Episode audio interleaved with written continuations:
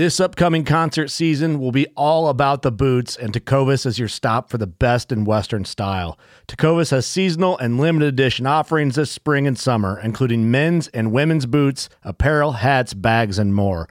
All Tecovas boots are made by hand in a time honored tradition with timeless styles that are always on trend. And Tecovas has first wear comfort with little to no break in period. It's hard to find this level of comfort paired with this level of style. Stop by your local Tecova store, have a complimentary drink or two, that's WCB style, and shop new styles. The smell of fresh leather and friendly staff are at your service. Many stores even have leather custom branding to make your boots truly personalized. And with regular live music and events, there's no in store experience like it. If you can't make it into a store, just visit tecovas.com. That's T E C O V A S.com. They offer free shipping on all boots, as well as free returns and exchanges, and ship right to your door. Go to tecovas.com and find your new favorite pair of boots today. Fishing like a local isn't just about catching fish. It's about connecting with the environment and the people who call it home. It's about hearing the stories and traditions that have been passed down for generations and sharing unforgettable moments with the people you meet along the way. Fishing like a local is having an experience that stays with you forever. And with Fishing Booker, you can experience it too, no matter where you are. Discover your next adventure on Fishing Booker.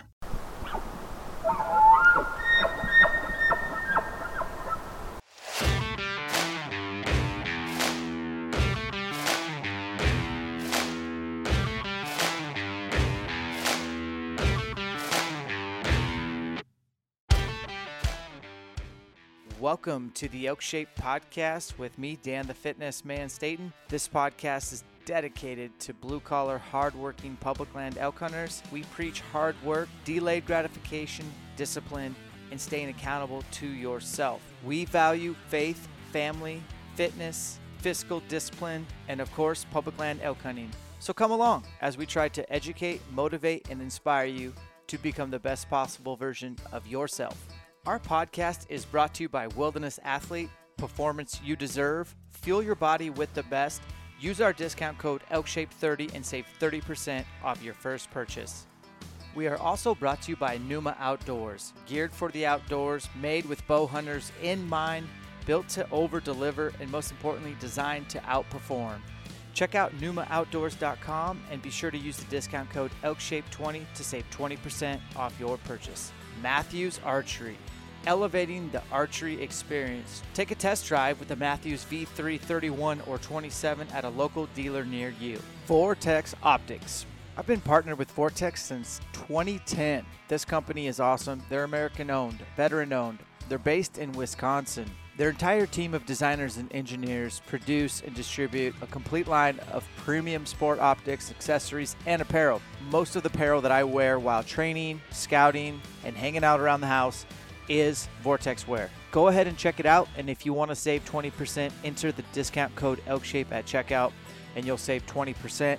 New from Vortex in 2021 is their tripods. The one I've been using in the backcountry is their Summit Carbon 2 and their Radian Carbon, and it also has a ball leveling head, and it's perfect for rock solid shooting.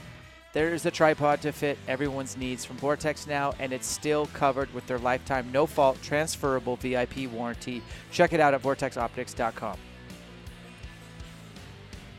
Elk Shape Podcast with me, Dan the Fitness Man. What's up? It's almost September. It's almost that magical time of year. I couldn't be more stoked to talk to Chris J. Hood.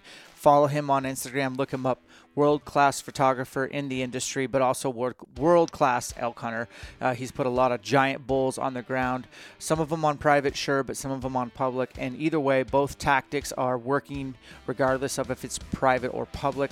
He's a wealth of knowledge. We're going to sit down and pick his brain on how to kill the herd bull, how to do it by hunting the bubble, putting the calls away and some of the tactics that have worked best for him. And I think everybody as an elk hunter should know all the tactics. That's what we teach at the Elk Collective. And we make sure that you are chameleon out there and you're changing tactics to suit what is going to work best to punch that tag. September is finite. There's only so many Septembers in your life. Take advantage of every day. Give it everything you got. Make sure all your stuff is dialed at home, that your wife is taken care of, that your absence isn't a burden on the family. Make sure that you've hired the childcare or you've made arrangements for her to have a spa day and that you've taken care of all your honeydews and that while you're gone she knows that you're you're basically living your best life and going to come back the best version of yourself. And when you do come back make sure you come back the best version of yourself. And you're going to do that by hunting every day and giving it everything you got and hopefully punching that tag and filling that freezer full of the most perfect protein source on planet earth called elk meat. Let's get into the podcast Chris, you got me? I do. How are you doing? Oh, good, man. How about you? Pretty good. You're plowing those fields? Yeah, we got uh we got one one more to do today yet. So Are you in uh Wisconsin? I am, yeah. I'm on the uh the west side of the state here, right right on the Mississippi River basically. So we're actually uh we've got a farm uh in Wisconsin that we've had for forever. Then we um, bought a new farm here about uh, about a year and a half ago, I guess. Yeah, I guess really about a year ago, um, um, over in Minnesota. So that's where we got this last one to get done is over there. So we got to shuffle tractor and equipment over there and stuff today and and do that. Well, I thought it was just easy whitetail hunting. You just sit in a tree stand and they'll come right to you. Hell yeah, that, that's that's what you see. Mm-hmm. what happens in in October and November? Are you fairly close to La Crosse? Yeah, that's that's the town I'm in. Okay, cool. We did an elk shape camp there two years ago out of uh, La Crosse Archery. Anthony Schmidt. Oh yeah, oh yeah, I know I know Anthony real well. Dude, he's a really good shop owner. Yeah, he's one of the best. Absolutely. Like I've met a lot of shop owners he's way up there. That's cool. We're coming back to Wisconsin in 22. We're gonna do it over at Vortex Optics HQ. Okay, nice. So nice. I'll be down there, and uh, I'll be down there here, and uh, um, I guess about four weeks, end of end of August, I guess, like the 25th, something like that. Are you doing work for him? I'm doing a, a deal for uh, Cabela's. Um, with their I, I, I photographed a bunch of their signature outdoor adventures and experiences and stuff. And um, there's a, a vortex brand experience um, that they're doing that i'll be going to and documenting and hanging out with those guys. So yeah. Well i have followed you on instagram for quite some time. Uh, i don't follow a lot of people and i don't remember how i found your account but i dug it. I still do obviously. And i was like just you know cruising, checking out your content periodically, and and then a guy from Wisconsin messaged me and said, "Dude, you should bring Chris on the podcast." And I was like, "Yeah, that's a great idea." So for those that don't know anything about you, give us a quick little rundown on what you do and and what you're up to. Well, so I mean, I, I kind of grew up. I kind of grew up in the uh, the outdoor hunting industry. My uh, my dad and my uncle um, owned Predator Camo, so I've been around I've been around it since the beginning. Um, they actually owned a tree stand company before that, um, that they started in '82, and they kind of um, ended that in about 2000, just when everything started going overseas. Um, so I, I grew up in that in that world. You know, my high school jobs were well, you know, welding, but putting together tree stands, boxing them up, and shipping them out, all that kind of stuff. Um, you know, and just you know, hunting's always been a a big part of our family and you know just it was a just you know way to you know connect with you know stay stay connected with people you know family and friends and and whatnot so you know always kind of been around that world um, you know ended up you know college you know played played sports in college and you know went went away for that and then ended up going to chicago working in finance for a while and just you know so used to be having outdoors and you know hunting and fishing and you know water sports in the summer and just outdoor space. And it just chicago just wasn't doing it for me. I spent about seven eight years there. Um, went back to knew i needed a change. I ended up going back to school um, got an mba in brand management. And in doing that you know i really kind of enjoyed you know a lot of the creative um, you know side of things and, and actually doing more of the the creative work. And you know obviously i had a um, little bit of a passion for photography which i found in high school. And you know learning back in the dark we had a dark room all film you know learn the ins and outs back then before there was photoshop. You you know you were doing stuff on a um, when you're actually making the prints of dodging and burning and all that kind of stuff. Um, and you know got away from it and then got back got back to it you know while i was in grad school and um, you know i was starting to do more hunts. Um, and i was trying to figure out how i could obviously you know monetize my time while i was out in the field but also um, ways that i could help you know my dad's business and and do what i could to help grow that business. And and and so picked up a camera started shooting again and you know, one thing led to another, just got started getting better, you know, over the years with doing it. And some relationships opened up and, you know, within the industry. And, um, you know, I shoot a bunch of different stuff for a bunch of different brands and, um, and, and I, it ultimately has led to, you know, my, my, my gig that I've got with Cabela's and Bass Pro Shops and their signature outdoor adventures and experiences. And, you know, I get to tag along on, you know, bucket list type trips for you know most guys you know most guys would i would say would consider these trips like that kind of an experience. And um, you know you can book them with your cabela's points or or you can just buy them outright. But the one thing is you have to have a, a cabela's or bass pro or now sportsman's credit card to be able to book these. And in one of the perks of the the the booking these trips is you get a guy like me to go with and document the whole trip for for you or you and your you know family or whoever you go with. Um, so you don't have to take a camera. You don't have to worry about any of that stuff. And then at the end of the day um, you get access to all, all the images and then they make cabela's makes a, a coffee table type photo book of the of each trip. So you have something to you know look back on and or share with you know friends and family and that kind of stuff. So it's it's a it's a pretty good gig, and you know I still work with a bunch of other brands and a bunch of other stuff, but that's kind of the main thing right now. There's some stuff you said there, so cool, man. Uh, pre Sitka gear days, I wore Predator. Like it was, it still might be the best breakup pattern ever. That's your dad, dude. Yep, yep.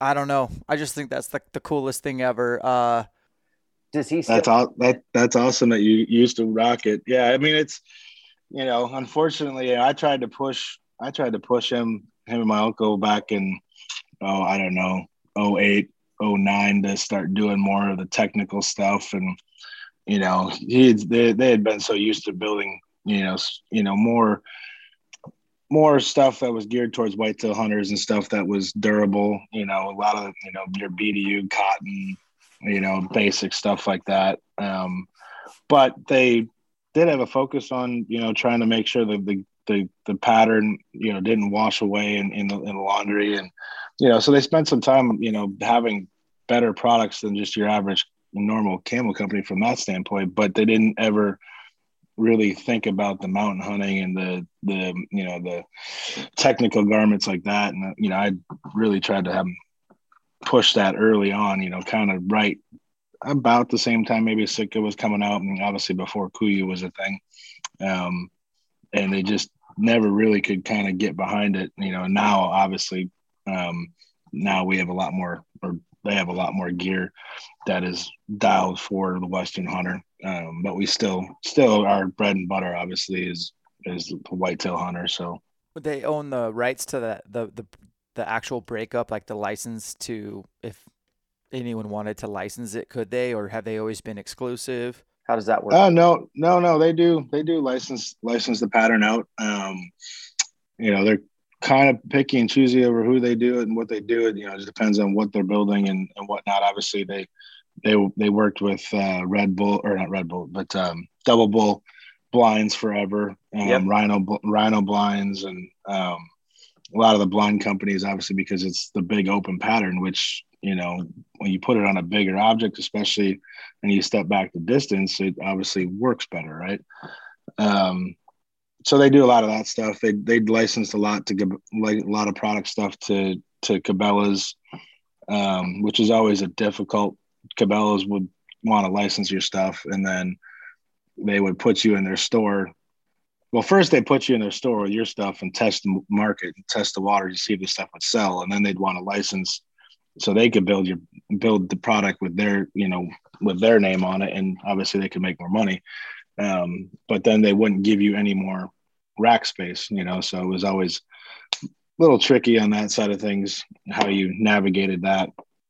Um, and there's still there's still a few, you know, um, you know, like the Gray Wolf Woolens still makes um, wool gear with predator patterns and stuff. So there's, and there's still still a few guys out there licensing it. Like ScentLok has a has a license. They still produce some stuff with Predator. So dude, that's so cool. So I mean, it's a small world, but I don't know. I've just always thought Predator was awesome. Yeah, it was cotton, but that was our options back in the day. And uh, the the breakup has always been to this date one of my favorite patterns. Still is.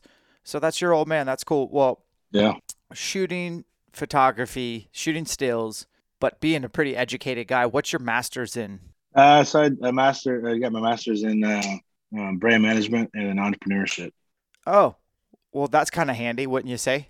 Yeah, exactly. Right. So you know, the in the world that I work with, with a lot of the, a lot of the brands and whatnot, it's it's really easy for them to come to me and say, "Hey, this is you know, we need some images to promote this and product, you know, whatever product it may be. You know, it, how do we how do we best accomplish that?" So, a lot of it, you know, ties in together nice. Where you know, a lot of times brands bigger brands would go to a creative agency, right? You know, a creative agency would, you know, come up with a, a campaign or an idea for all this, you know, and um, and then they would go then hire out, you know, their video production, photo production, whatever, whatever it may be for the campaign. And then, um, you know, obviously the bigger brands, you know, I'm talking like Nike, you know, Adidas, big, big, big brands, right? You know, their budgets are a little bit different than the a lot of the you know hunting companies in the in the outdoor world. So um, it it allows it allows me to kind of give them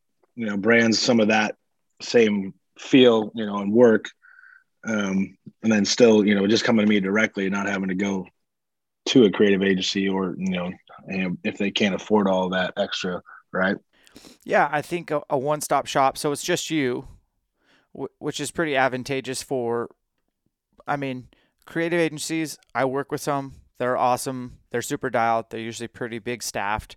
Everybody's got a very specific task or role. They're very dialed.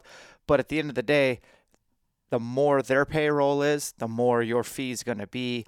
And uh, a guy like you could come in there and, and be like a one stop shop. You probably can get a better price point Although I hope you charge Cabela's Bass Pro Sportsman's Warehouse. I hope you charge them an arm and a leg. You know, it's it's uh it's decent. It's not as great as it would like to be like it to be, but um the same time the work that kind of what I'm doing for them isn't quite the same. You know, I'm not having to go out and do creative um, you know, staging, you know, whatever it may be, or hiring models or, you know, any of that any of that legwork, right? It's it's basically just documenting trips that they've got dialed in, um, and, and all the all the legwork are there, and you're just you know documenting it for the customers for the most part. Cabela's does use it in Cabela's and Bass Pro. They do use it in their uh, a lot of their advertising for these trips and whatnot, and they'll use it um, possibly in some other advertising avenues as well. Like we've got a I've got a trip coming up here in um, a couple weeks out in the Bighorns in Wyoming for uh, it's a tracker off-road experience. And they, they are looking to hopefully get a bunch of images that they can then use um, in their marketing materials for for the tracker off-road brand um, going forward. So sure. No that makes sense. Um, it's it's cool that you're chasing adventure and capturing i love still photos uh, not very good photographer pretty amateur um, like i don't shoot on auto obviously but um, I just have appreciation for freezing time, like freezing memories, cementing them, and then I can sort out when somebody's good or not. Just I have a I can tell somebody's pretty. They understand like framing, composition, lighting. Uh, I've seen your shots, and there's a couple I want to talk about specifically. But first, what about you, man? What about your hunting? Like, sure, it's cool to take photos and do that for a living, but you're a hunter. What? How much do you get to hunt, and where do you put your energy and time in? Yeah, I mean, essentially, I mean, that's kind of why I've kind of created a career for myself in the way that I have is in order to give myself time to be able to to spend in the woods, um, whether it be whitetail hunting or or elk hunting or, or whatever it may be. Um, right now, those are kind of my two my two big passions. Um, you know, I, I growing up, I always wanted to do you know the North American 29 or 28, whatever the number is these days.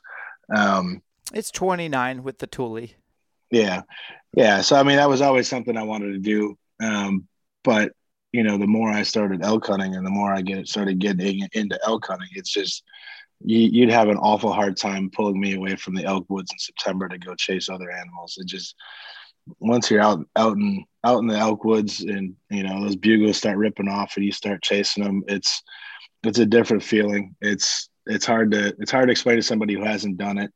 And you know, I just yeah, I'd like to go moose hunting. I'd like to go caribou hunting. I'd like to do all these other things, but right now I just I'm having too much fun chasing those bugles. So it's it's uh, really hard to pull me away from from that. So, but yeah, I mean that's uh, essentially kind of how I ended up in my career and doing what I'm doing is to be able to give myself the time to be able to go spend two three weeks in the elk woods and then you know most of whitetail season back here in Wisconsin, you know, at our farm, you know, picking and choosing the right days. If it's a, you know, a Tuesday or a Wednesday and the, the wind's right, I need to be able to be in the tree that I need to be in. Right. Yeah. Okay, Mr. Elk Hunter. So what do you got for tags this year? Hashtag hardest tag ever to get was 2021. I just never had to try so hard. What, where are you looking at for elk hunting this year? Um, I've, I've got, uh, I've got Montana.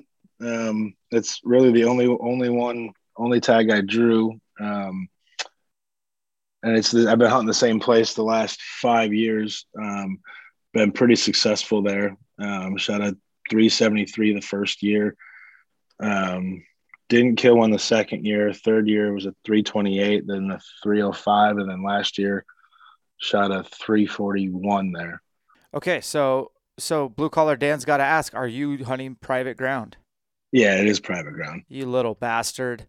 Yeah, it. Um, I don't jealous. get me wrong. Don't get me wrong. I hunt plenty of public. Um, I've you know I've killed I've killed bulls in New Mexico on public. You know, solo solo by myself. Um, done that. We've hunted Colorado. My brother lives.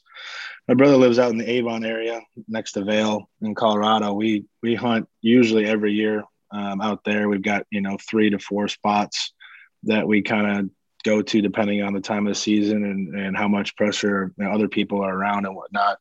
Um, and don't get me wrong, I love it just just the same, if not more, you know, because it's, you know, you, you get, you earn, you know, you get what you earn, you know, you put in, put in the time and the work to get to where you got to be. And, um, you know, we've killed some good bulls out there. My brother's killed a, a three, 345. I've called in about a 310 for him. Uh, a buddy of mine um, a bull that I missed actually three days before. He ended up shooting uh, just kind of because of the rotation. Uh, he was up next. Um, was a 346. You know, so we get in we get into good good elk there, and you know we have some pretty good good success. Um, but the Montana deal is is a private private ranch. Um, and I just you know it was five six years ago when I you know was I was just strictly doing mostly public land stuff, and uh, a buddy of mine um, I've met through the industry is actually a Sitka sales rep. Um, you know, invited me into this group, and I was kind of on the fence about doing it. And you know, he put it he put it to me this way. He said, "This is a place that you know, archery hunting. They've always had really good success from the emails that I used to get back in the day. Rifle hunting was they never killed much. Um, it's like the elk don't like to stay there doing rifle or whatever. Um, but he goes, they would kill some big ones. And he goes, I, I, I honestly believe we'll, everybody in the group will probably get a crack at a, you know, 320 type bull. And he goes, I think one guy in the group will probably get a crack at like a 370 type bull. And I was like, all right, you, you, you know, you said enough to sell me on it now. You know, I'm the youngest guy in the group. Um, I'm going to be willing to go harder and further than most guys. So I'm going to make it, make it my goal to be the guy who gets a crack at that 370. And sure you know, sure as shit that first year, I ended up shooting at 373. Um, so it it was worth it, and because of it, you know, I've gotten to know the people, and it's just one of those hunts that I can kind of bank on every year if I don't draw a tag somewhere else. Um, you know, and and like this year, I've got a bunch of work in September that basically is going to keep me from going public land with my brother. Or my brother actually drew a, a Wyoming 45 tag, which I drew a couple years ago. Um, and he's going to go hunt there. And we actually, there's uh, my buddy Nick, who lives in Sheridan out there, drew it. And then another guy that we, we hunt with who's from Arizona drew it as well. So there's, they got a group of, you know, a good group of guys to go hunt. Um, and they should, they, we, you know, we spent pretty good time in that unit two years ago and figured out some really good spots. So they they should have a really fun hunt. But unfortunately, I won't be able to join them very much. Oh man, uh, love the bighorns for sure. special. I've only had the tag once. Wasn't where you were, but it was close. Uh, super special plays. I understand that from afar, you hunting private ground Montana is like, oh yeah, well I could do that. Well, hold on a second. You're coming from a guy who's I've killed quite a few elk, and I would probably be a little more nervous, uh, a little more cautious to hunt elk that I don't want to bump. Like there's no huge swaths of land where you can bump elk and you're all right. Like it's much more delicate, and you put down some good numbers there as far as some quality bulls. So you're shooting, Chris. You're shooting very very older age class elk uh, that know stuff and have learned stuff and evolved. So let's just get into big herd bull tactics. Sure, it could be public land as well, but it don't matter to me. It's like still a, a big animal, a smart animal. How are you doing? Where like what clues have been left behind and you're looking back from a successful standpoint going, "Oh yeah, do this, don't do that." etc. Well, yeah. Yeah, I mean, it, and, it, and it goes to the you know, obviously, you know, I've hunted, you know, I've killed good bulls and, and killed a good one in Wyoming, killed a good one, a couple good ones in, in New Mexico, um, Colorado, you know, so I've had some good success um, using these tactics, not just in, in Montana, but Montana's, um, what's nice about doing the deal in Montana is it's, it is, it's a place where, you know, you're not going to get messed, you're not going to get messed with from other hunters. Right. Mm-hmm. You know, you, that's, that's the biggest issue. Um, and you know you, you you know if you leave elk if you can't get into the exact right position um, in a, on a given morning or evening or whatever that they're still going to be in the area and you're going to still have a chance the next day to try and figure out how to get to the right position um, so that's the benefit of that and you know it's it's just one of those hunts i look forward to every year it's good people and it's just it's just a fun hunt um, but as far as tactics that what I do and you know how we've we've been successful is um, I don't call. Yay, folks! I don't call one bit. I I, I rarely.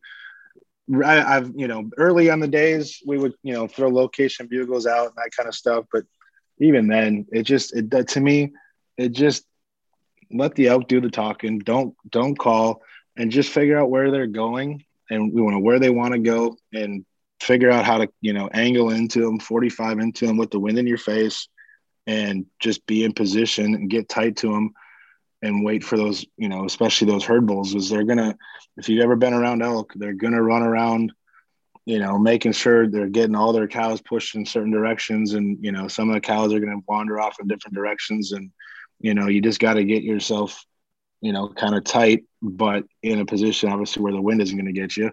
And just you know just wait you know and obviously it's going to take a little bit of luck you know that bull's got to got to cruise around and and come into an area where you're going to have a shot. But if you if you do those things right you know and you you know put the wind in your face and you know you work your way and you know you know where they're going you can have great success and especially on herd bulls because i've seen so many times you know guys call and i see bulls you know especially herd bulls. They pick up their head, they look, and then they just fucking they, they just take off the other way like a bat out of hell. Like they're just not going to deal with other you know other calls. And you know, yes, you may you know rip some calls and you may get some action, but it's most likely going to be from smaller bulls.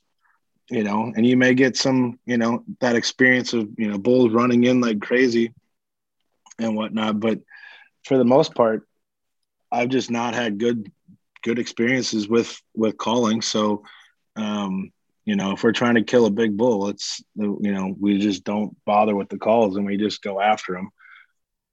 Yeah, so let's let's pick apart some next level tactics. Um, uh, very, I agree. Like, I do I do locate elk through a bugle tube. Uh, I do carry calls. Uh, just briefly, statistically speaking, the less I call, the bigger the bull I've killed. Uh, it's just an inverse relationship. Uh, and I'm not a world class elk caller. Uh, also, and I'm just trying to kind of help advocate your tactic. When you call elk and elk are coming into a call, there's a different vibe on their body language and their alertness. Like sometimes these bulls are coming in just out of curiosity. Sometimes they're just horned up, ready to breed. And then sometimes they're crazy mad, like raging, ready to fight to the death. All those involve an elk that's very much in tune with its surroundings. So you're very limited on getting your bow pulled back uh, at the right time, as well as getting an elk to be broadside or a quartering away shot, which would be ideal. Uh, there's just a lot of things going against you when they're on full alert. However, when you're bubble hunting, like what it sounds like you do, what I do is where you're hanging out on fringes and you're counting on a bull to make mistakes like scent check, like go rake a tree, like go get water midday or go run off a satellite. There's there's place like the bull's really not the obstacle, it's his cows. That's that's your adversary. And so for me, bubble hunting, I'm, i want to pick your brain on this, Chris. And by the way, I absolutely love our conversation so far. Um, is so mornings are tough. Like you can, the winds are pretty dependable, but you're always like up against the clock of when the wind's going to switch, where the thermals are going to create. Uh, the air is going to warm up and come up mountain. So being below elk is really like it's it's kind of advantageous until it's not and then you kind of have a window and it changes a little bit from day to day terrain features and then you have like kind of more these mid day afternoon type dependable thermals uh, with much larger windows for you to be in the bubble and wait for them to make a mistake, and including evenings where like you got that last 30 minutes of daylight where the wind's really reliable. The chances of a swirling wind are very low. Um, so looking back, Chris, can you decide like have you got your shot opportunities by bubble hunting? And if so, what have been the best time stamps or windows of time to do that? Um, yeah, I mean that's I mean I, I, guess I've never heard it called bubble hunting, but yeah, that's essentially exactly what we do. Um, you know, we do um, we do exactly that, and you know, I guess I guess most um, I guess most of our success has been mornings. Um, you know, I can speak like just specifically to a couple of those Montana hunts, um, that big 370 bull, um, we knew we knew where he we knew where he was from the night before. We knew he was going to be in the same area in the morning. We knew we had to get up um, close to the you know timber where he wanted to go back in bed, and we knew we knew we had actually we actually had pretty good um, thermals coming down. But then once we got up to where it needed to be, all of a sudden the the wind there was actually wind and it was going uphill so we had to completely change our tactic and we had to get up above get above above the elk um, but we just basically got into the position where we knew they were going to work their way back to um, and realistically i mean i really shouldn't have killed that bull because he was he was gone he was the actually first bull that was wrapping the mountain back way down below us going into the timber um, you know, he he went a lot lower than we expected.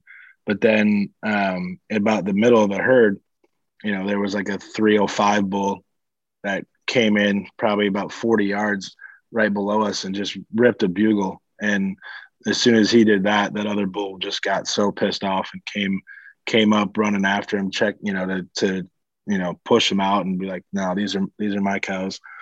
Um, you know, so but when I think about it, though, most of most of our stuff is most of our our successful hunts have been been mornings. Um, the one last year was a um, afternoon hunt, and it was basically we got in tight to where they were, um, and we basically waited for him to get up and go get a drink, and then we were able to get um, kind of cut him off when he was coming back to his herd. Um, but it's essentially that it's it's get in tight to him and and um, you know obviously see what you can do to you know get yourself in position for a shot. And I, I, I like you like you said earlier, like you know you don't have alert elk. You know they're not coming in head on. You know where angles are going to be tough to get a good shot. Um, and then on top of it, like you know, usually these, you know, if you're trying to kill a herd bull, he's with he's with a whole bunch of cows, and as soon as you start making calls, now you have a crap load of eyes looking in your direction, and it's so much harder to get away with anything, you know. And and I like to be able to move. Like I, I got to be able to to be mobile and and and you know move. And um, as soon as you start calling, it just you, the eyeballs just come like crazy, and you're just you're locked down, and you're pretty much stuck in a spot. Um, but if you don't, like the elk, elk are, you know, they're they're willing to let some things go by, um, especially if they don't smell you. You know, their their eyesight ain't great. You know, if you walk, you know, if you're gonna get need to get closer, you I walk directly at them. You know, as soon as you start walking that sideways where they can kind of see to your legs, you know, I think I think you're you're in trouble that way. But if you walk directly at them, I think you can get away with a lot. I, I agree. And man, calling solo, I've had so many elk come right at me, and, and there's a whole playbook on calling solo. It does and it can work, uh, but it also depends on terrain and topography. And so we would probably regret not bringing up terrain and topography on when it comes to not calling elk. So let's cover that real quick. I am envisioning more open country more like 9, 920 series type elk tag in Montana, like more eastern Montana, more open plains or rolling hills, sagebrush, pockets of timber. Same, and there's lots of like places like that in Wyoming and in Idaho and in Oregon where those seem to be more conducive to glassing, watching, observing, and understanding when to be aggressive and when to pump the brakes in the timber, it's so much harder. Like I grew up hunting north north Idaho, so it's just a jungle. It's really steep, and if elk aren't talking, you're not gonna just go. Like I don't even carry binoculars when I elk hunt there. Um, and so it uh, that's a lot. That's a lot like Colorado where we hunt too. I mean, there's there's a lot of areas where it's a lot of dark timber, and it's it's tough hunting. Absolutely is. Yeah, I mean, it's kind of a vocalization game and we can get into vocalization game if you want like i still have had some success in north idaho not calling but it, i tell you what chris it, it wasn't going into their bedroom at 12 o'clock and trying to do midday madness and like sneak in like those elk are going to hear you coming uh, they usually pick places to bed where they have an advantage where the wind is they could literally put their back to the wind and be staring and listening in the direction you're going to approach or where predators would approach, they're going to pick you off. So I have snuck in on elk in North Idaho. In fact, my biggest bulls have all been sneaking in, and it's been in transition. It's been in the morning. It's been taking advantage of a herd bull being just a little bit back from his cows as they're moving, and then hopefully getting an interruption from a satellite or him just literally being 45 seconds to five minutes behind his cows which I've seen a lot of herd bulls do. And and that has worked. So I wanted to say that so people don't rule out sneaking in in thicker country, but if you have a good caller and you are in timber country, that's a deadly combo as well. And and Chris, I don't know about you, man, but I, I'm not personally married into one tactic. Like if you said I had to sit this ground blind over water for seven days, punch a clock, but I'm going to kill a bull, it's not the sexiest, but I just want to kill an elk, so I'll do that. You know what I mean? Yep. No, it's an, it's a it's a super successful way to do it. I mean, um, if you hunt, especially right now, you know, like Arizona, New Mexico, um, with it being so damn warm and dry, I mean, water is going to be a killer way to hunt. And um, there's there's guys, and you you you a lot of times that's where you know the 380s, 390s, 400s type bulls are getting killed is in on water holes and stuff like that. Um, because these guys have figured out, you know, where they're going to go drink. They're not going to drink it every day, but you know, there's a good chance in a seven day period that they're going to come drink at this water hole. So it's a really good way to kill a good bull, a really good bull, you know? Yeah. So I, I agree. And, um, man, It's not sexy sometimes, but it's still another level, man. It's a lot. It's another level of mental toughness to sit still in a 80, 90 degree blacked out ground blind or brush blind and just sit there and have your mind wander and be like, man, I should be out there. You know, it's just like, yeah, you know, patience kills. And it's, yeah, it's, you know, I'm, I'm used to doing that whitetail hunting and stuff. And, you know, for elk hunting, man, it'd be, it'd be, it done. I'm not saying I wouldn't do it, but it'd be awfully hard, you know, to, to get me to do it, especially when I, I hear bugles and I, and I feel like I can go after them and chase them and figure them out. But it's a, it's a good tactic for sure. Um, that's actually what uh, my old man, how he killed his bull last year out there um, in Montana. He he said he was sitting on a on a water hole and he ended up shooting a a 346 bull, and it, that was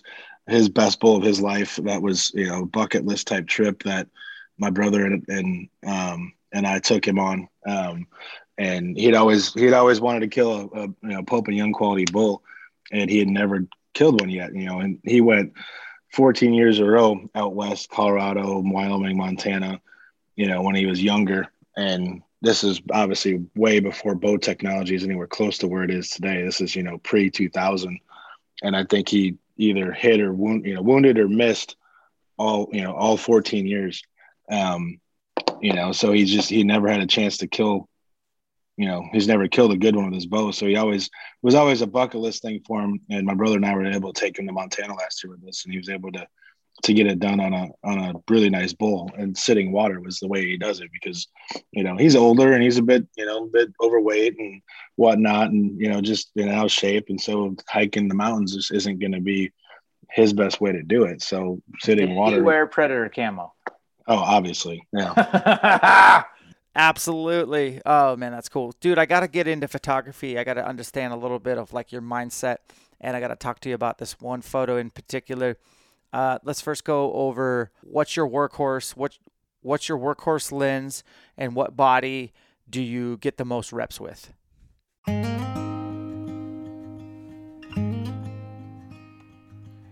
Podcast interruption time. Quick shout out. Gonna get some pay some bills, get some plugs. Numa Outdoors, new gear dropping. Elk Shape 20, get you 20% off. Be on the lookout for the Pursuit Pant, the Palisades Puffy. Uh, they got some new merino and synthetic combo. Check it out. Stuff drops mid August. Go to NumaOutdoors.com. Wilderness Athlete, you have to load up Hydrate Recover, Energy Focus, Green Formula, Daily Multi. Go to WildernessAthlete.com. Into the discount code ElkShape30. Take 30% off your first purchase. Vortex Wear I will utilize their clothing, believe it or not, when I'm working out, scouting, etc. Check out Vortex Wear, it's next level, no fluff. Discount code is Elkshape 20% off. Black Rifle Coffee Company, they have the Coffee of the Month Club, which is awesome. You get the latest and greatest coffee before it drops. You get to try new things, tons of cool stickers and flavors and incentives. Use the discount code ElkShape, get 15% off, or get some swag ready to drinks, rock and roll. BlackOvis.com, you can get Elkshape vanes. You can use their arrow ID and get custom arrows built to your specs, or order a pack, clothing. They carry a lot of different brands. Use discount code ElkShape, take 10% off. Some exclusions apply. TheElkCollective.com, digital elk hunting resource. Uh, all visual, video driven vault. Discount code is Elkshape Podcast, $25 off. Northwest Retention Systems. Get the Scout chest holster. They'll build a custom chest holster to your handgun. I carry a 44 mag in the G Bear country. I carry a Glock 23 40 caliber in Black Bear Wolf country. I put my bino harness right over the top. It's custom made. This guy's blue collar. Five day lead time. Discount code is Elk Shape. 10% off. No shipping and handling. Stowaway Gourmet. If you're looking for freeze dried food right before elk season, use the discount code ELK10. Take 10% off. Sheep Feet. If you want custom insoles for your feet, I think they're worth it. I got a discount code. It's Elk Shape. It'll take 10% off. It'll be a great investment. I put that in all my different Crispi boots. Some folks have asked me, are they really worth the investment? And I would say for me, 100% absolutely. Last but not least, onX. If you're going to get lead a membership, use the discount code ElkShape. Take 20% off. Don't forget to download your offline maps before you head out the door. Back to the podcast. So about I guess a little over a year ago, uh, I used to be all Nikon. Um, I had a, I had tip dipped my toes in the Sony Sony world a little bit, you know, more mostly as a you know lightweight backcountry camera, you know, a lot for elk hunting, um, going going into the backcountry, you know, taking you know everything on your back and going to Colorado and New Mexico and all that stuff. Um, so I I wanted a smaller lightweight setup, so I ended up getting a Sony then, and then just over the years, I just seen Sony's technology getting better and better, and um, you know, and they've started to come out with the lenses that you know I, I need that I needed that um, that Nikon had that Sony didn't, you know, at the time. And obviously, that was the long lenses, the 400 and the 600. Um, and once they came out with those, I was like, all right, now I need to seriously consider this. And so I made the switch last last March or so, I guess, right before or right when COVID was kind of happening is when I was making the switch. Um, and now I shoot exclusively Sony. Um, running with the A1 is the is my main camera. Um, I run two of those. I got a you know an A and a B camera. Um, and then uh, as far as lenses goes, it really it really depends um, what I'm shooting. Um, you know, from a wildlife standpoint, you know, the 400 2.8 is is my favorite. Um, it you know the it's one of the sharpest lenses out there. Period, and the the results you get are awesome. And then obviously it's a two eight, so low light. You get you just get better shots when you have that low light stuff. Um, but then you know it all depends. The rest of the stuff, um, you know, what you're looking for. You know, if you want more of a landscape type shot, you want more portrait type stuff. You know, the 135 is awesome. The, the new 50 50 1 2 is awesome. Uh, and then wide angle stuff really just depends. Like 16 to 35 is one of my favorite lenses. Um, that's usually one I'll take um, into the backcountry with me, regardless of what I'm doing. Um, it's just, you know, able to get a, a, good variety of shots. And I love the wide angle look. Um, I think it really helps, really helps, you know, tie the scene and this tells a story, you know, be able to capture as much as you can. Yeah, dude. So you're talking some pretty gangster cameras and lenses. So like that 400 down to 2.8, that's like a ten thousand dollar lens, isn't it? Yeah, it's not cheap. Yeah, it's it's definitely expensive. Um, you know, but you got to remember these are tools for my job. These are things that these are things that help me produce and, and create the content that I need for for for the brands that I work with, or you know, even you know, getting the magazine covers for Rocky Mountain Elk or um, I had the cover for Strung magazine for their big game issue this last year. Um, you know, those are the types of shots that I'm able, able to get with that kind of equipment, you know? No, I feel that. And um, like for me, I'm pretty amateur. Like if I, I still haven't used the 400 or even a 600, but I've threatened to rent those on a couple different hunts just because, you know, I'd love to rent it, not own it. I don't, I don't think it would get enough use. I don't do what you do for a living, but I can see how the the you know you can justify you know the means for that because your end product is so money. I'm assuming okay, so everybody's probably seen that G bear in Yellowstone that took down that elk last year. It was heavily photographed. Um, and then I know from following you, I don't know when you posted it, but I remember I this is forgive me, this is off memory, but you said something to the tune of like weather came in, all the people left, and you had the whole scene to yourself. I want to go through that. I also want to know which part of the park that was because I was in the park last year with my family and I brought, uh, I only have a 70 to 200 2.8 Sony and uh, I was able to get a lot of wolves in the Lamar Valley. They killed a buffalo and I had to sit next to all the freaking tree huggers who think wolves are so cool. Uh, I don't know if you can tell, but I don't think they're that cool. Uh, I photographed dogs in the wild and uh, it was cool. Um, but I didn't get any G bears. I didn't get any shots of G bears. So take me through that because y'all need to. In fact, I'm gonna post a link in the show notes. I got to write a note because sometimes I forget of that image you took because it was it's marvelous. T- take us through that whole story if you if you don't mind. So that was um, I want to say it was something like the I don't know like the 20th or something in September last year. Um, just finished up uh, our elk hunt up in Montana, and I was I was driving back south um, to I think I was going to try and get a, a last week hunt with my brother in Colorado, and you know the day the day we were packing up leaving whatever um, you know i was scrolling instagram just seeing what was going on out, out in the world and and uh, happened to to catch catch some photos of that or or and or the video of the guy who, who saw the actual the actual bear take down the elk and and drowned it and and and obviously swim back to shore with it and and whatnot. And i was like oh damn that's that's super cool. And then uh, i was like well i'm going to be heading down back back down through yellowstone you know from montana back down to colorado. So i was like let's let's see if i can't you know figure out where that's at and and stop and get a couple shots. And um you know, I, I pulled up to that that little location there. It's um, uh, it's what's the the river there? Um, just kind of just kind of coming into Hayden Valley, um, is where it was at. Um, right at the end of the river there, or the river is still running, but you know, right as it comes out of the woods and then it kind of comes into Hayden Valley, um, is where it was at. And obviously, you know, when you're driving through the park and there's a all of a sudden a boatload of cars parked on both sides of the road and people walking one direction, you know, there's something going on. So I, I quickly, you know, found a spot to park and, you know, I probably was a good mile away. So I had to hike, hike way down there and, you know, went down and sat and, you know, obviously the bear was just laying there on top of the elk that he had kind of somewhat buried in the, in with the dirt. Plus it was kind of in the water still.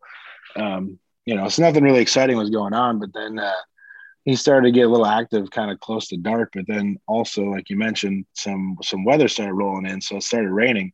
And it was getting it was getting kind of dark um, and then uh, everybody just kind of with, with the rain and kind of getting dark everyone just kind of packed up and decided it was that was it for the night. And i was like screw that i'm staying here. I'm gonna you know sit out the rain and, and get these shots. And so i was running both running both video and and uh, stills. And one of the benefits of having you know those big fast primes you know shooting with the 600 the 600 f4 i think on that um, was to be able to still capture enough light um, so you can get somewhat decent shots. Um, and there's you know the with the rain coming down and the bear was sitting up on top of the elk and you know starting to kind of get you know where he was going to start feed again before you know before the night or whatever. And um, was able to capture some pretty cool shots and um, yeah, it was it was pretty fun. I was I got you know I went back the next day and you know I got a few more shots the next day, but I, they weren't nearly as cool as the ones that that evening with the with the rain falling and all that kind of stuff.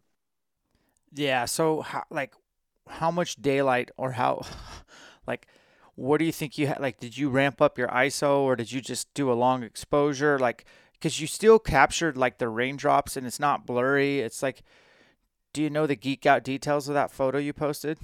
You know, I probably was shooting. I probably was shooting probably.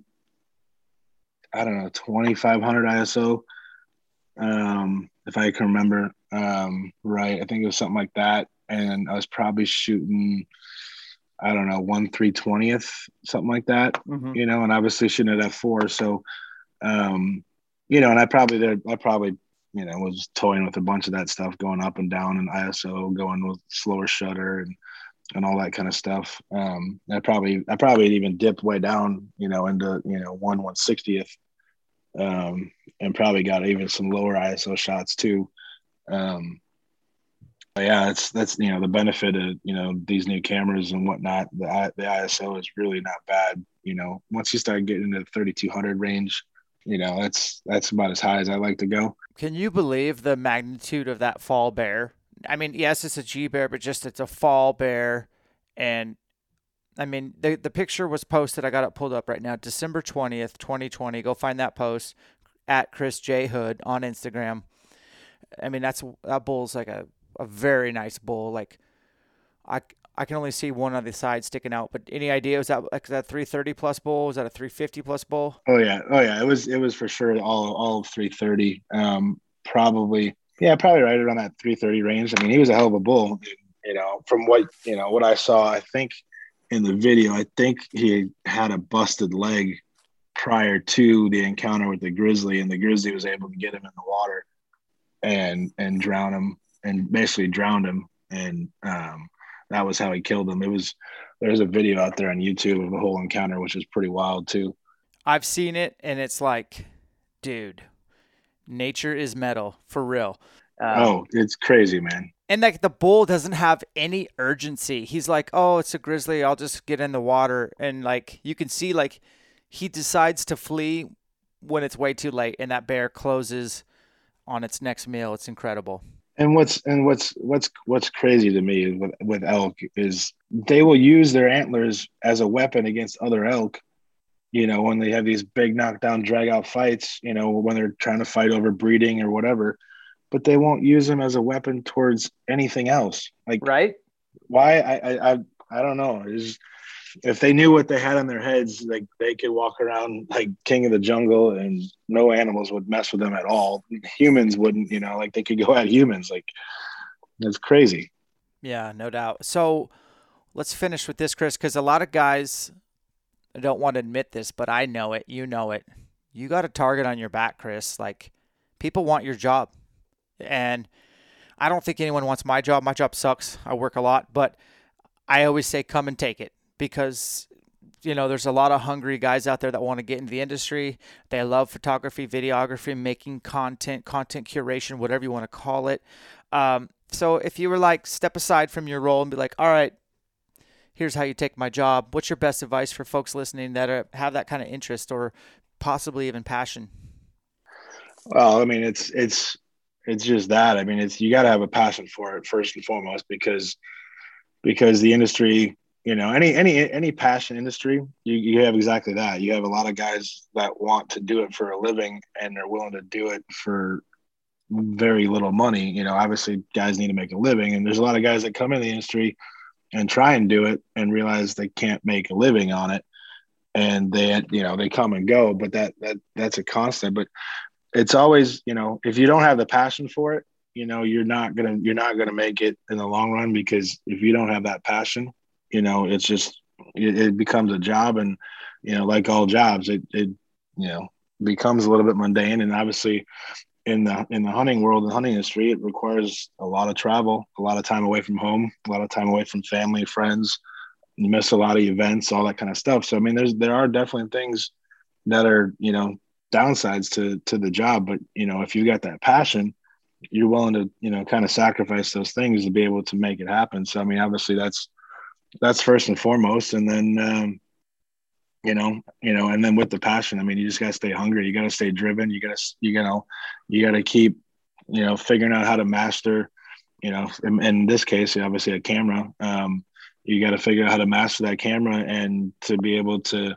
to get the ins and outs and know every little detail of it and how to get shots and, and, you know, how to do it quickly and effectively. And, um, and all of that. And then obviously on top of that, you know, the, you know, constantly, you know, looking for, cre- you know, creative compositions and, and frame, you know, framing and all that kind of stuff. And, you know, that, that comes with a lot of repetition and shooting. That comes with a lot of studying other people's images. That comes with, I mean, so much. I mean, you just, I mean, if you're, if you're passionate about it, you're gonna you're gonna dive deep into it and you're gonna figure it out. I mean, that's where it's got to start. You got to have that passion for it. Man, I feel that. Uh, who do you think gave you your biggest break in the industry as far as took a gamble on you? You weren't established yet, um, and you'd done some things, but this was like a launch pad for you. Um, you know, I guess I guess there's kind of two guys that I would kind of look at um, that really kind of helped get me to where I'm at established. Well, I guess three. Um, and, you know, very early on was uh, Jeff Simpson. Uh, worked with him very early, early on as part of his uh, Zeiss team, you know, his Zeiss content creation team, um, and doing a bunch of stuff with that. And then that kind of led into a relationship with Brad Christian at Mathews. Um, Brad, I guess, would be really, you know, pretty pivotal guy for me. Um, really helped me get started in, in into this game um, and and grow into where I'm at. Um, it's still, you know, both guys are awesome friends. You know, obviously Brad, Brad now is at uh, Sitka, so you know, technically, you know, relationship wise, um, you know, obviously me and Predator, um, it makes it a little bit difficult there, but you know, we're still buddies. We still hang out. Um, you know, I haven't I actually haven't seen him in probably longer than I'd like. Normally, you know, I'll see him, you know, when I'm out hunting in Montana or whatever, we'll, we'll stop and get together and just schedules didn't work out last year. Um, but uh, those two guys have been really pivotal. And then uh, Adam Bender um, has been been the guy um, as of recent. He's been um, a good good friend, good um, and I guess boss if you if you want to say he's a he's the guy who kind of runs that uh, Cabela's Bass Pro um, Signature Outdoors program, and is giving me that opportunity to work with those guys and and be one of their main main photographers in that in that program. So those are I guess the three three guys for me, and um, you know have given me the opportunity. Then also also inspired me, you know, to to go out and continue to shoot and create um, and get better. You know, so mm, yeah. So Brad made a video with Brett Singh a couple years back, um, Proving Grounds for Mathews. Yep. One of my favorite edits ever. Just what they did there, super special. Um, talked to Brad a little when I used to w- run Sitka gear, and I've even invited him on the podcast, and he told me straight up no, which I take extremely personal, Brad. So if you're listening, um, I want to wrestle you. Just joking. I don't. I don't care. but he didn't want to come on or whatever, and it didn't make sense to me because I was uh, wearing Sitka and, and, he was the brand manager. I figured it would make sense, but um, I wanted to just get to know him better because I don't know him. But what I do know is that guy is extremely talented behind the lens, like, and he's got a great eye for brand and branding. And same with Jeff. I've known Jeff since 2006 or seven. Known him for a long time, and he's an OG in the game. He's been snapping amazing content before it was called content. Right, right. So you got some good characters that have helped you along the way for sure. Yeah, yeah. No, and that's and that's obviously, you know, that's the thing. You know, I, I guess I would say too is if you're a new guy up and coming, man, reach out to people, chat with them. You know, I'm always I'm always available on Instagram. Guys hit me up all the time asking about camera advice or industry advice, whatever. I'm I'm always willing to help out because because for me, those are the type of guys that did it for me. And um and you know, I still don't like I still don't feel like I have it 100% figured out, but uh, you know, I can definitely add um, input as to what I've what I've learned and experienced throughout my journey in this in this industry, and and um, you know, I'm always willing to help guys out, you know, because I just feel like it's it's a tough it's a tough place to navigate. You know, it's not it's not a a local business or local thing that's easy to you know go in and start chatting with people or whatever. It's it's a it's it's a different kind of world. So it's it's it's hard to, it's hard, but um, reach out, hit people up, hit me up, you know, hit anybody up. You know, if they answer, great. If not, you know, move on, ask the next guy. So, yeah, I'd say almost everybody's willing to to reach out to the to the guys that you know have questions. Like none of us are too good. Um, I certainly make an additional effort to answer to my detriment, every Instagram message I get, I try to get to every one of them. And there's some stupid comments, questions, but I still do it just out of, I feel like it's part of my job. Um, working with brands is to, to, to reply to people. And I just got a message and I want to get your take on this. Um, I got it. I'm promoting my elk shape camps right now, which I absolutely hate promoting camps. Like, I just want, I like, I just want him to sell out and be done with so we can go execute and change people's worlds. But this guy asked me this question, and I want to get your take on it because I know my take, and I haven't responded to him yet, and I'm going to actually have to type something. But he said, basically, with all due respect, have you thought about the negative impact that all these hunting channels, camps, Elk 101, yours, Born and Raised, Joe Rogan, will have on hunting in the future? Hunting is growing. It's about to be, quote, mainstream Everybody and their uncles will be out in the woods chasing elk. I support you and your channel and do really appreciate what you do. My question is not meant with any disrespect, but more of just a thought to promote conversation. So at Blackheart3A, this is for you. We're going to talk about your question right now and finish the podcast there. What's your thoughts, man?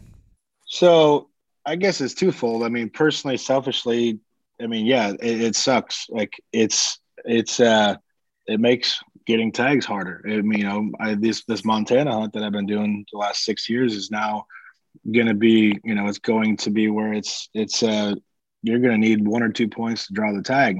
You know, Um, so it, it, from a, a, selfish standpoint, yeah, it's it's definitely making it harder to draw these tags and, and places for places to go hunt.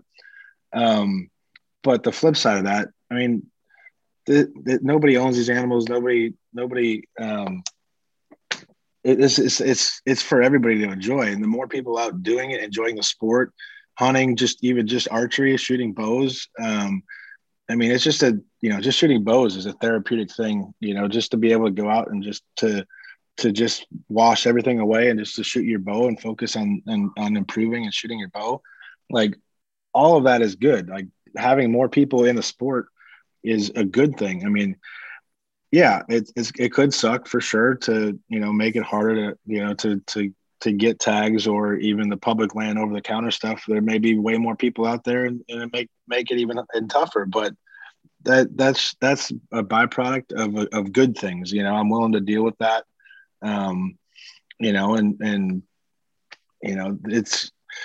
I think it's only a good thing having more people out there. Yes, information is out there way easier for guys to figure things out. The podcasts the tv shows the magazines the all that kind of stuff. The stuff that you know that you know i used to do you know scouring the internet and and everything you know 10 15 years ago when actually i'm getting old 20 years ago when i started putting in for all these tags out west um you know and start building points. Um i'm thinking i think i'm at I think I'm at yeah 17 points on some of these states. Um, you know, it's just it makes it tougher, you know, for for me and everything. And you know, it was a lot easier when there was way less guys doing it. I mean, I I mean, there's sure there was years I drew I drew an ibex tag and a, and a unit 17 tag in New Mexico for elk, which are both like three percent chance draws.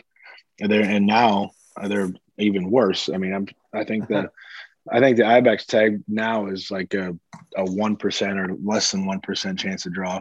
Um, you know, and that's partially because you know I, when I went and did the hunt and um, I, you know we did a bunch of Mathews content down there for for launch film for for I think the Halon at the time, and then it got some guys, other guys, ex, you know, exposed to that and wanted to go try and do that hunt and like you know Brett Sang, who's a buddy of mine, has gone down couple years and did a film with Sitka on it, and that you know because of that, it's made that tag much harder to get. Well, you know, selfishly, I would I really want another chance to go back down there and hunt ibex and try and and try and shoot one with my bow, but it's obviously much harder to draw that tag now. But that's a good thing, I think. I think the more guys out doing it, the more guys willing to put in the work. Um, you know, it's just the, the, the country's, you know, there's so many cool opportunities out there there's so many cool things. And, you know, I think hunting and, and in general is a great thing for people to be doing. Um, you know, stay out of the cities and, and, you know, keeps, you know, keeps people focused and driven. And I just, I think more people hunting is a good thing. So, well, I come at it similar angles than you. I mean, I totally understand what this guy's saying. Like, I get it. Like selfish Dan, I used to go buy an elk tag in Idaho at the gas station on the way to camp, kill an elk in the next week or so, get it out, drive back down to the gas station and buy an additional elk tag in Idaho, both as a non resident. Did that for probably 12 years straight. That's why I've gotten a lot of elk killed, was just the fact that there was a lot of opportunity there. Uh, f- fast forward, I think uh, was it? Yeah, I think this is the first year that I had to December 1st get online and wait five, six hours for an opportunity to buy an over the counter tag in Idaho. And that's all I'm going to get is one tag. And that's lucky that I got that tag. So I appreciate what he's saying. Like, yeah, it's, it's a thing for sure. On the flip side, uh, the U.S. population's like what 328 million people, and hunters make up like less than 5%, let's say 4.5% of that number, well, the U.S. population is growing, my friends. And for us to stay at 4.5 or 5%, we have to grow, or we're just going to continue to go down as hunters and the U.S. population is going to go up. We all already know what we do for wildlife with our dollars. Like we're the ones that actually put our money where our mouth is. So we absolutely have to grow hunting as the population grows if we want to have hunting. Now, does that mean that I don't get to hunt Idaho every year? Yeah, that's actually a thing. And Montana, yeah, I didn't draw this year. Wyoming, I didn't draw this year. Um, I had to really scramble to get elk tags this year. It was a really tough year for drawing. And I'm like you, Chris. I got 15, 16 points in some of these states. You know, been in the game and still haven't drawn. So mm, it's a double edged sword. But at the end of the day, I think we have to look at it objectively that it's more important for hunting to be here for our grandkids and their kids than it is for us to have just the heyday, you know, get to go premier elk hunting every year. So well, and and and in general, you know, in general, we're we're educating people. People are becoming way more educated in the game. Um, the wildlife conservation standpoint, there there are more elk than there are now than there were, you know, 20, 30 years ago. So I mean, things are things are definitely going the right direction. Obviously, you're going to look at the greater Yellowstone area, and that might be a little bit different because of uh, a few certain predators there that are being unmanaged. But um, but for the most part, the elk herds are doing great, and and you know over time, hopefully, the ability to increase tags will will grow. Obviously, it's probably not going to be the same proportion that we would like to be able to continue going, but more people going out hunting, more people traveling, more people buying the goods in the industry, more people doing all these things allow allow us to continue to, to do the things that we do in order to to help promote the sport and and whatnot. So I, I think it's all a good thing. It, yeah. Do you have to work harder to find a tag? Do you have to you're gonna have some years go without it? Probably. But you know, it'll make the years that you get those good tags and the years that you get to go way more special. Mm, yeah, well, I appreciate the message at Blackheart3A. Thank you so much, and, and I feel you, but hopefully you can understand where we're coming from. And uh, guys, Chris J Hood, give him a follow on Instagram. Uh, he posts amazing images. If you're a big, rich company and you need to hire somebody for content creation, hire him. He's a one man stop, highly educated, and very experienced behind the lens, and an actual hunter and pretty good at it as well. So, Chris, uh, where else? Do you have a website? Anything else you want to plug? Oh uh, yeah, just uh, my website for uh, I sell prints um, is uh, chrishoodphotography.com. Um, it's all limited edition um, prints, uh, low low numbers. I think 100 is the max I'll do. Um, so so and they're all they all come ready to hang. Um, really good pieces. There's a few different price points. Uh, so go check it out. See if there's thing, anything you like. If there's um, and if there's images that you see on my Instagram that aren't there that you'd like, message me. I can get it up there and we can get you one um, ordered. So, guys, as you're listening to this, maybe you're driving to elk camp. If you are, give every day everything you got. Don't squander a second. September is finite. Separation is in the preparation. We'll catch you on the next one.